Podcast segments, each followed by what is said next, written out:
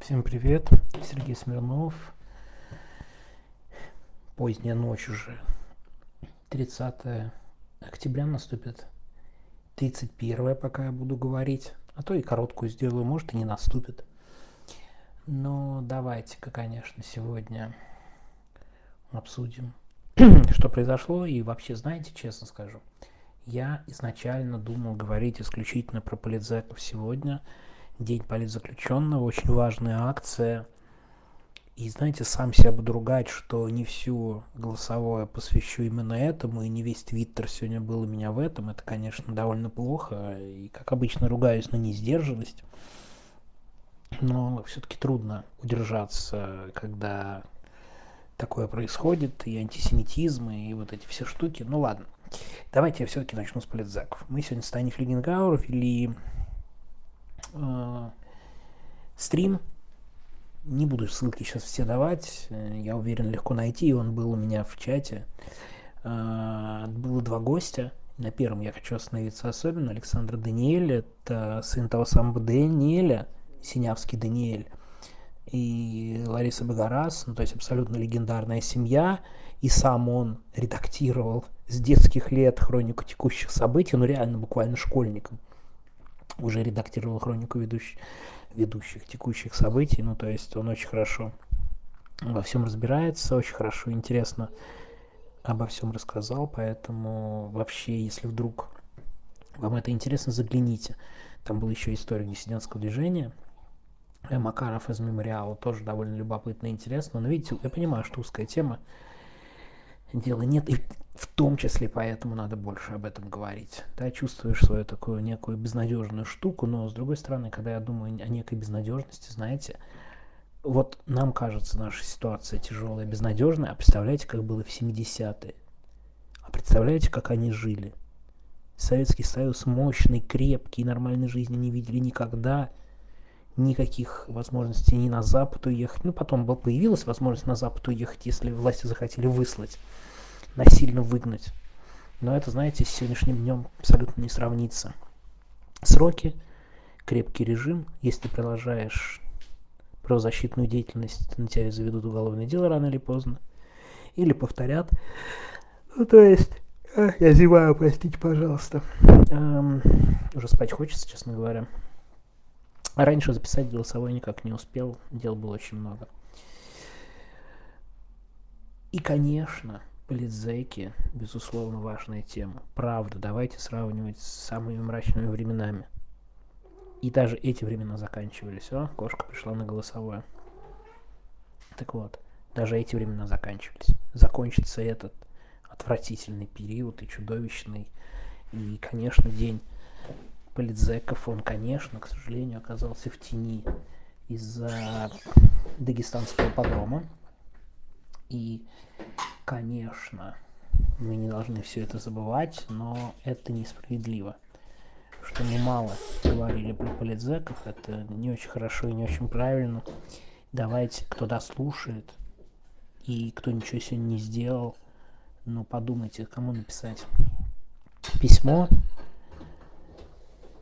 Может быть, что-нибудь даже, не знаю, лайкнуть, подписаться на канал групп поддержки политзаков, ну, расшарить какие-нибудь ссылки, ну, вот что-то совсем легкое, мне кажется, может сделать каждый. Там «Мемориал» собирает деньги на помощь политзакам, это тоже вариант.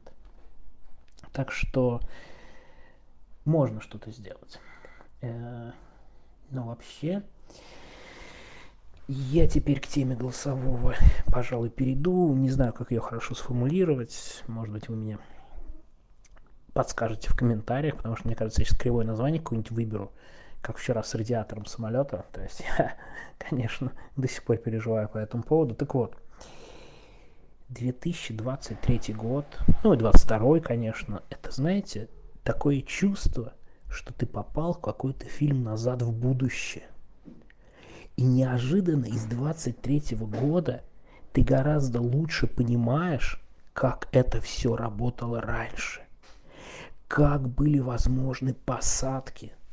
Вот как эти страшные уголовные дела превращались в страшные сроки. Я конкретно о политзаключенных. Как в сталинские времена никого не выпускали. как пытали, как выбивали показания. Вот да, вот прямо сейчас, как ломали людей. Слушайте, ну, я понимаю, это очень неприятная тема, но совершенно страшные показания по Маяковскому делу дал парень, который пошел на сделку. Ну, понятно, его мотивация получить меньше срок, но это совершенно страшная штука, мне кажется. Может быть, не факт, что это хочется с этим соприкасаться и говорить, но он совершенно не хочет давать показания на товарищей. При этом он понимает, что если он не будет на них давать показания, сделка может сорваться ему. Да, помните, как было у Ребровского из «Нового величия»? Прокурор зовет сделку, и ему дадут срок года на 4 больше, чем он получил. Да, он сейчас получил 4. И он это понимает, но при этом показания давать все равно не хочет. Его прям в суде ему плохо от этого всего. Он пытается молчать, он пытается говорить, что он не помнит. И ты понимаешь, что так было раньше. Вот так вот примерно издевались над людьми в самые худшие мрачные времена. Да, вот эти вот показательные процессы 30-х, но это же примерно то же самое. Надежду, что люди выживут, меньше чуть срок, может быть, не расстреляют и так далее. Совершенно страшные какие-то вещи. И ты вдруг в 2023 году очень четко понимаешь, как это все работает. Ну, серьезно. То есть какая-то страшная историческая реконструкция тотальная происходит в 2023 году. Всех ужасов, которые были раньше. Ну, или вот вчерашний погром. Еврейский погром, 23-й год. Мы сегодня, у нас, мне кажется, очень хороший монолог пассажирки того самого рейса, прекрасный, на мой взгляд, очень показательный, как это все было внутри, и там есть эпизод, который меня совершенно поразил, честно вам скажу, просто поразил. Это момент, где, ну вот погром, все прочее, их где-то там блокируют, изолируют, в это время ведут переговоры, и погромщиков пускают к ним, ну не прям вот к ним на этаж, но их заводят, ведут переговоры, показывают им паспорта. Типа это не евреи. Были бы евреи, там, ладно. Ну вот, видите, не евреи, вот вам доказательство. То есть и тут шли на переговоры и на уступки. 2023 год. Паспорта они показывают. А что в следующий раз? Черепа будут мерить прямо там, в аэропорту. Это следующий ход. Как и проходили погромы, становится понятно. Я вчера перечитал Короленко, «Дом номер 13». Всем очень рекомендую. Это про Кишиневский погром. Но это же просто какая-то катастрофа. Вот на наших глазах похожее повторение. Люди, которые ничего не понимают, которые ищут жертв, которые везде проверяют, нигде ли не спрятался еврей. Давайте мы его найдем.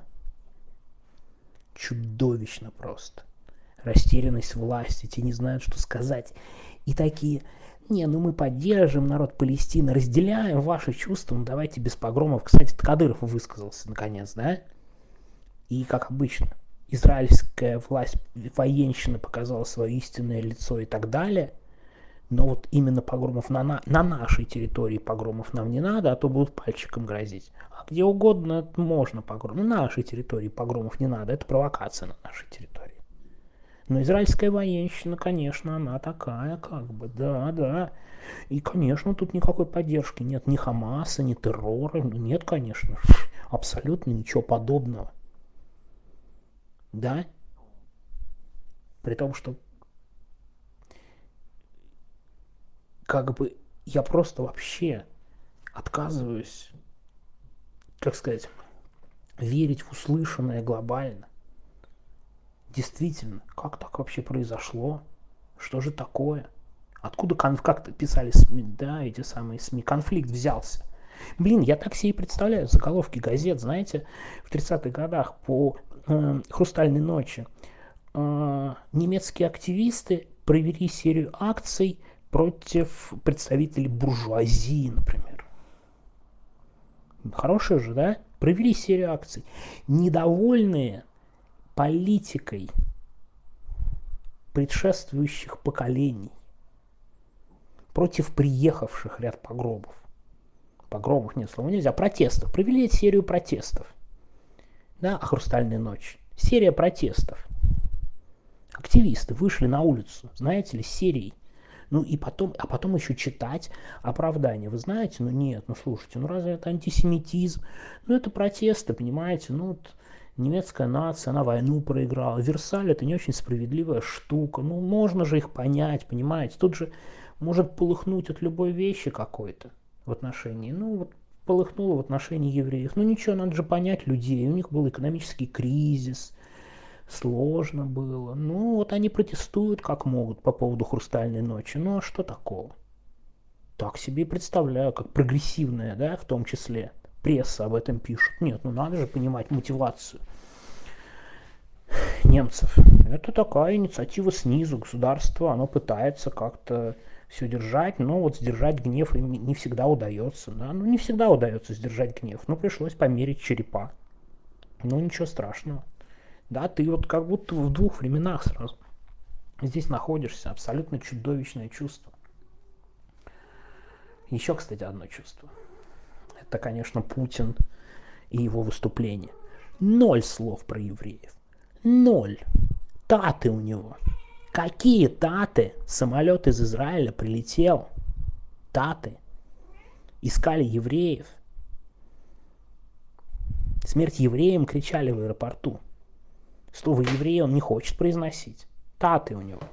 И мало того, понятно, что на Ближнем Востоке кошмар-кошмар. Ну вот у нас какие-то провокаторы из Украины. Что, кстати, ну про Украину, про Пономарева еще раз повторю, кстати говоря, эту вещь довольно важную, что безусловно, «Утро Дагестана», который сегодня забанил Дуров,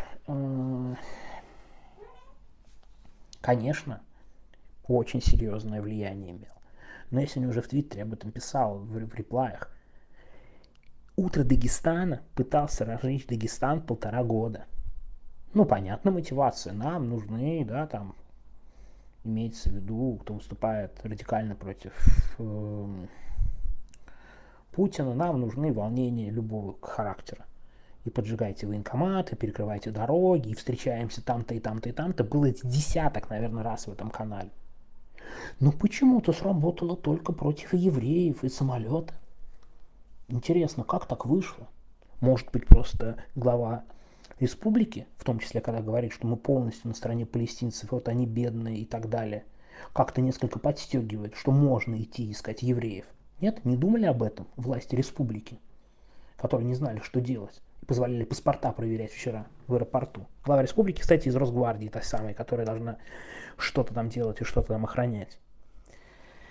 Историческая реконструкция. Кстати, вопрос об Израиле. Да, давайте поговорим в том числе и про Израиль. Вчера уже говорил об этом.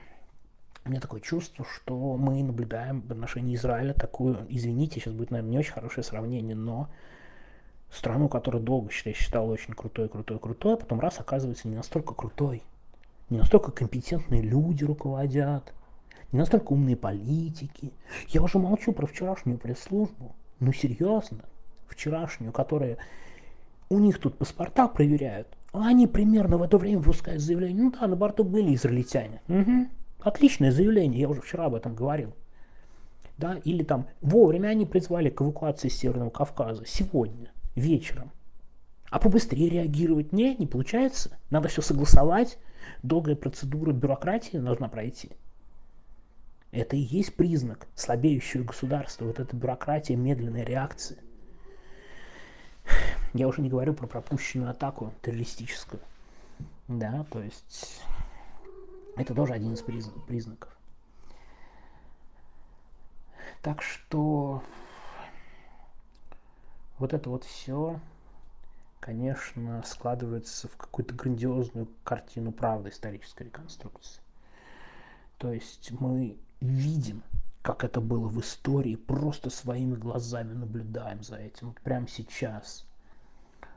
Знаете, что-то я так все мрачно говорю и плохо, я почему-то думаю, что надо как-то иногда о чем-то хорошем говорить, и знаете, решил закончить чем-то хорошим и в отношении политзеков. Опять же, сегодня у нас Даниэль говорил про фонд поддержки политзеков, как он появлялся.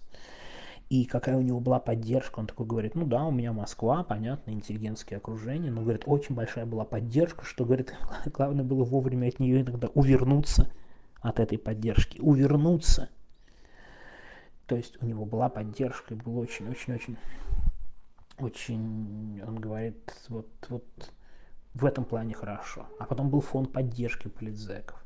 И Гинсбург, великий человек, его вместе с Ложеницыным сделали. И Ложеницын деньги давал, несмотря на его довольно тяжелые политические взгляды, которые, как бы, к сожалению, в значительной мере и антисемитские. Но что касается политзеков, вот этот фонд, это, конечно, была большая помощь. Большая помощь.